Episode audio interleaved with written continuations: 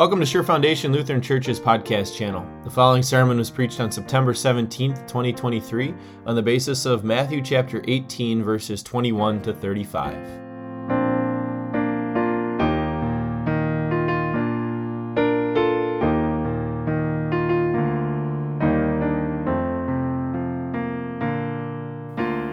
Our sermon text from Matthew chapter 18.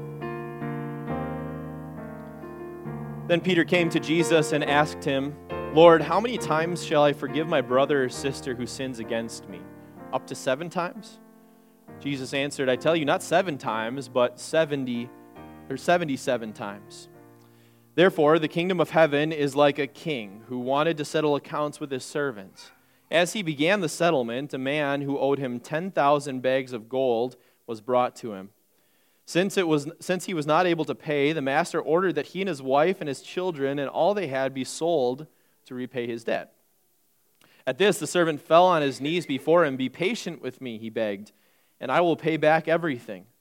The servant's master took pity on him, canceled the debt, and let him go. But when that servant went out, he found one of his fellow servants who owed him a hundred silver coins. He grabbed him and began to choke him. Pay back what you owe me, he demanded. His fellow servant fell on his knees and begged him, Be patient with me. I will pay it back. But he refused. Instead, he went off and had the man thrown into prison until he could pay the debt. When the other servants saw what had happened, they were outraged and went and told their master everything that had happened. Then the master called the servants in. You wicked servant, he said. I canceled all of that debt of yours because you begged me to. Shouldn't you have had mercy on your fellow servant just as I had on you? In anger, his master handed him over to the jailers to be tortured until he could pay back all he owed. This is how my heavenly Father will treat each of you unless you forgive your brother or sister from the heart. This is God's word. Brothers and sisters in Christ, we like forgiveness in general as a concept until it becomes personal, until it becomes emotional. Maybe some of you, you have heard of this woman before. Her name's Corrie ten Boom. Corrie ten Boom was a Dutch watchmaker. And her and her father Casper and her sister Betsy, uh, during World, World War II, they hid uh, some of the Jewish people that the Nazis were, were trying to, to arrest. They hid them in their house. They even built a false wall in their, in their house in order to, to hide them. And they were really successful at doing it for a long time. But eventually, uh, when there was a famine and, and they needed more food to provide for the people that they were hiding, they got found out. And the, the Nazi soldiers came and arrested, uh, they arrested their family. And Casper, the father, he, he died 10 days after being arrested. And, and Betsy and Corrie were sent to Ravensbrück concentration camp. Now, Corrie and Betsy uh, were, were firm Christians, believing Christians, and they, they let their light shine even amidst some of the darkest circumstances. In that concentration camp, they told other people about Jesus, and many people were converted because of their, their message. It was a kind of an amazing story of witnessing in some of the darkest circumstances. And many people will be in heaven, no doubt, because of the, the message they shared in that concentration camp. Yet Betsy would never make it out of that concentration camp. She died in Ravensbrück, but Corrie would. Uh, Corrie was released. And Corrie would go on to write books and go on speaking tours, talking about her experience and continuing to share the gospel uh, with people. And in 1947, she was on uh, one of those speaking tours in Germany. And she had gone about her normal, her normal speech. Uh, and during that speech, she had said something to the effect of, with Jesus, it's as if all of our sins have been thrown into the, the bottom of the, the ocean. And she wrapped up her speech, and, and some people were greeting her, but, and then a man came up to her, and she recognized this man. This man was one of the guards in the concentration camp, and not just any guard, but one of the guards that had personally whipped her and her sister Betsy with a leather crop uh, terrible things he, he did to her and, and many others. This was personal, this was emotional. This man came up to her and said, Great message, Fräulein. How great it is to know that, as you say, our sins are at the bottom of the ocean. That hit her. This, this was not like any other time that she had been asked to forgive. She knew what Jesus did for her, she knew what Jesus commanded her to do to forgive. But every time she'd been asked to forgive before this seemed really small compared to this one. We're like that. We like forgiveness. We like the concept of forgiveness in general when things seem small, but when things become personal, when things become emotional, when things seem big to us, well, then it's kind of difficult. Our, our text for today is all about forgiveness, and it starts with uh, Peter coming to Jesus and asking him a pretty simple question. He says, How many times am I to forgive my brother or sister who sins against me? What essentially Peter is asking is, Are there limits on forgiveness. You know, is there, is there a point where this runs out? And, and Peter even kind of gives a, a guess, what he thinks is a pretty charitable guess, seven times, right? Uh, which was actually a pretty charitable guess because um, the experts of the law, if you would have asked them, they would have advocated for a three strikes and you're out uh, approach. So Peter was somewhat generous with seven times, but, but Jesus says, no, even more than that. 77 times, or, or the words in Greek can mean 70 times 7, so 490 times. Uh, uh, uh, Jesus says this purposeful exaggeration uh, because he's saying you shouldn't be counting.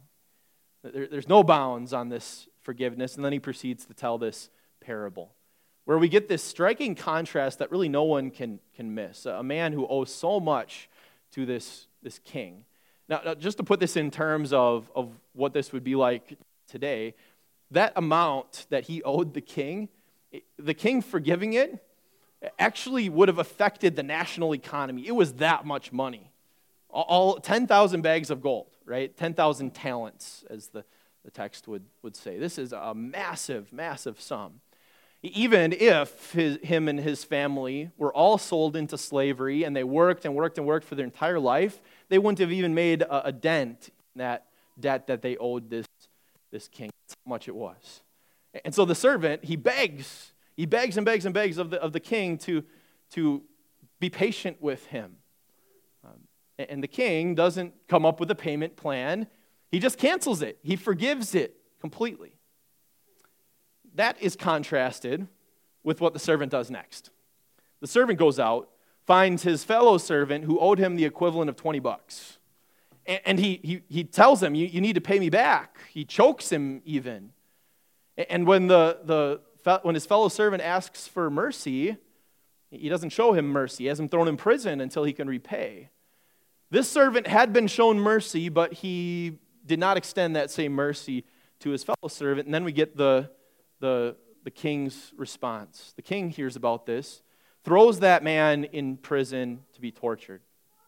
And Jesus says this This is how my heavenly Father will treat each of you unless you forgive your brother or sister from the heart. It's kind of an interesting point to end your gospel reading with. Right? We're maybe not used to hearing commands from Jesus as direct, even as this, but this is certainly not a, a suggestion. In words plain as day, Jesus is giving us a command forgive your brother or sister from the, the heart. Yet, when someone sins against you, when someone does something to hurt you, forgiveness can seem like the, the most difficult thing in the world. So, wh- why is that? Why is that? Because in a lot of ways, forgiveness seems unfair, doesn't it? You've already been victimized Somebody has already done something immoral to you, maybe taken something from you, whether literally or, or, or metaphorically. They've taken something from you. And now being asked to forgive seems like you're being asked to give more. In fact, being asked to forgive seems like you're, you're giving something up. Because in fact, you are. By forgiving someone, you are giving up the ability to hold something over somebody's head by forgiving someone, you're giving up your perceived right to administer justice on them. By forgiving someone, you are giving them a free gift. Free. You're asking nothing in return. And that's a concept that is completely foreign to our world. In 2018, there was a good example of this, and this was a, a case that you might actually remember. Um, there was a, a, a off-duty police officer named Amber Guyger. This was in Dallas. She was getting off of her, her shift and she was coming home to her apartment uh, when she saw that the door to the apartment was cracked open.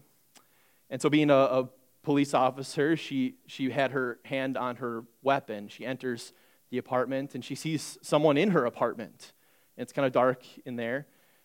And after giving several verbal warnings, she shoots this person. The problem was, it wasn't her apartment. She had walked into the wrong apartment. She had walked into Botham Jean's apartment, who was innocently sitting in his apartment watching TV. When someone walks into his apartment and starts saying things to him in a loud voice and then shoots him. Terrible, terrible tragedy. And it caused a lot of outrage in the, in the media.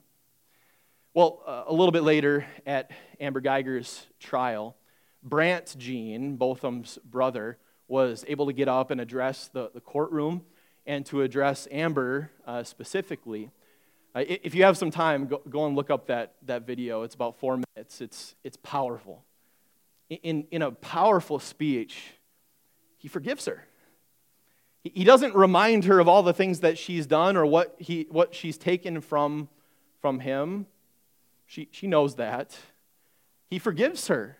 And he says he wishes well for her. In fact, he gets up and he gives her a hug. It was a beautiful scene of forgiveness. But not everybody thought so. Afterwards, uh, there were some that, that were praising this scene, saying this is an amazing act of forgiveness, but there were others who were outraged. By forgiving her, he's just perpetuating this kind of, of violence. Justice is not really done if he forgives her, right? And at that point, the, the issue became really, really clear. Our world has no way to reconcile justice and forgiveness. These two seem at odds to each other, enemies of one another. It seems like you can only pick one or the other. According to the world, if you pick forgiveness, if you choose to forgive someone, then you are trampling on justice. And if you choose justice, well, then you dare not forgive someone. Forgiveness and justice seem to be at odds, enemies of one another. And the truth is, the world really only knows justice. The world doesn't naturally know God's love. The world doesn't instinctively understand the gospel and what Jesus did for us, but the world knows the law. The law comes naturally to the world. So if the world has to choose between forgiveness and justice, the world's going to choose justice every single time. And that's not just true of the world, but that's true of our own hearts as well. When we are sinned against, when someone does something horrible to us, hurts us in some ways, it can be hard to forgive because you, you want justice. You want payment for that. You want them to remember just how much they took from you or just what they did to you. You want to make sure they feel sorry for what they did to you. And you can replay that narrative over and over and over again in your head. Have you done that before? I have. When somebody has done something against you, you, you, replay what they have done, and then you, you, you play in your mind what you would say to them if you had the chance to say something to them. And before too long, as that narrative keeps spinning and spinning and spinning, we become almost obsessive that justice, that, that person who sinned against you no longer seems like a flesh and blood person anymore. That person that sinned against you is really just their sin. That, that's how you identify them. That, that's what they are to you. They are only the, the bad things that they have said or done to you which is really sad when applied personally, isn't it? Because you wouldn't want to be known for your worst moments. You wouldn't want God to look at you like that. Are, are we just really a collection of the worst things that we have, have done? Is that really what our identity is? without Christ, then yes. A world that only knows the law, a heart that only knows the law, cannot be forgiven because the law cannot give you forgiveness. If, if your heart only knows the law, then you will be stuck in your sin forever and you will be unable to truly forgive someone else. But God provided, God provided the answer, the way to reconcile forgiveness and justice. You, see, God had to punish sin. He wouldn't be a just God if he let sin go unpunished. Sin needed to be punished, but rather than putting all of that wrath and all of that punishment on your shoulders, on my shoulders, where, where it actually was deserved, he, he gave his son, his one and only son, and he put all of that wrath and all of that punishment on Jesus. That, that's what was happening on the cross. What was happening on the cross is God was punishing the world's sins. It wasn't just physical suffering that Jesus was going through on the cross. Jesus was bearing the punishment for the sins of the entire world. He was going through literal hell on the cross because he loved you. And his father provided him as the sacrifice because he loved you and wanted to, to save you. On the cross, we, we see God's love and God's justice come together. In an act of love, he gives his son up, but in an act of justice, he punishes the sins of the world. In this way, justice is carried out, and forgiveness can be freely given. That's what we see depicted in the, the parable at the beginning. When this man with a massive debt comes before the king, the king forgives him completely, wipes it out. Creditors aren't going to be coming back for that uh, for payment a year from now, 10 years from now, 50 years from then. So too with Jesus. When Jesus canceled your debt, he canceled it. He's not going to come back for it a, a, a, year later, five years later. He's not going to come back and, and judge you for that a second after that. It's gone. In fact, in the Bible, it talks that, that Jesus doesn't, or that God doesn't even remember that sin anymore. The all knowing God chooses not to remember that sin because of what Jesus did for you, because you are covered over by your Savior. This is grace. This is grace. I couldn't really imagine being in Corrie ten Boom's shoes. This man who had done awful things to her and her sister and many others, she had witnessed him doing those things to them. This man who was a part, part of one of the most evil movements of modern history, he, he walks up to her, he says what he said to her, and then he extends his hand to shake her hand. Now, he, he didn't know, he didn't recognize her, he didn't know who she was or that she was his prisoner. But of course, she knew. And if she, if she went and shook his hand, it would be as if she's forgiving him. It would be as if she's confirming the gospel message that she just spoke that his sins are in the bottom of the sea. Corrie froze, understandably so. This was a lot to, to take in. Uh, forgiveness seems good as a concept, but when it becomes personal and emotional, it's, it's tough. But Corrie knew exactly what Jesus had done for her. She knew how, how big of a sinner she was and just how much sin God had punished for her in Jesus on the, the cross. It was that gospel message that transformed her heart. Apart from that, she could never have shook this man's hand. She did not have it in her to do that. But God's transforming grace moved her. It moved her to forgive this man. And on top of that, on top of that, she knew that Jesus didn't just pay for her sins. She knew that Jesus died on the cross for the sins of the whole world, including this former Nazi prison guard. And, so, who was she to collect more payment?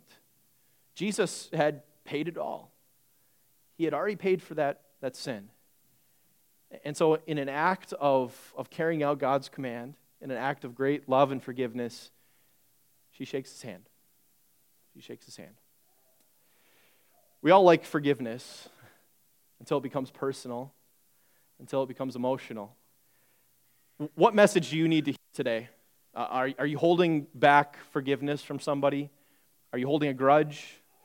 Are, are you, even if it's just in your heart, holding something over somebody's head? Well, then hear Jesus' command forgive your brother or sister from the heart. And if you have a hard time doing that, don't search within yourself for the strength to do that because you're not going to find it in there. Look to the gospel. Look to what Jesus has done for you and make the decision. Make the decision to forgive. It's not a feeling, it's a decision. Forgive and work on those feelings afterwards. That's only something that we can get through the gospel. And we ask with might that God would help us to do that. God grant. Hey, Pastor Wilkie here. Thanks for listening to this week's sermon. Hey, could you do us a favor? Could you hit like or, or subscribe on wherever you're listening to this podcast? That really helps us get seen by more people so that more people might hear about Jesus and hear the same message that you're hearing. We hope you, you come back and, and enjoy a, uh, another sermon next week.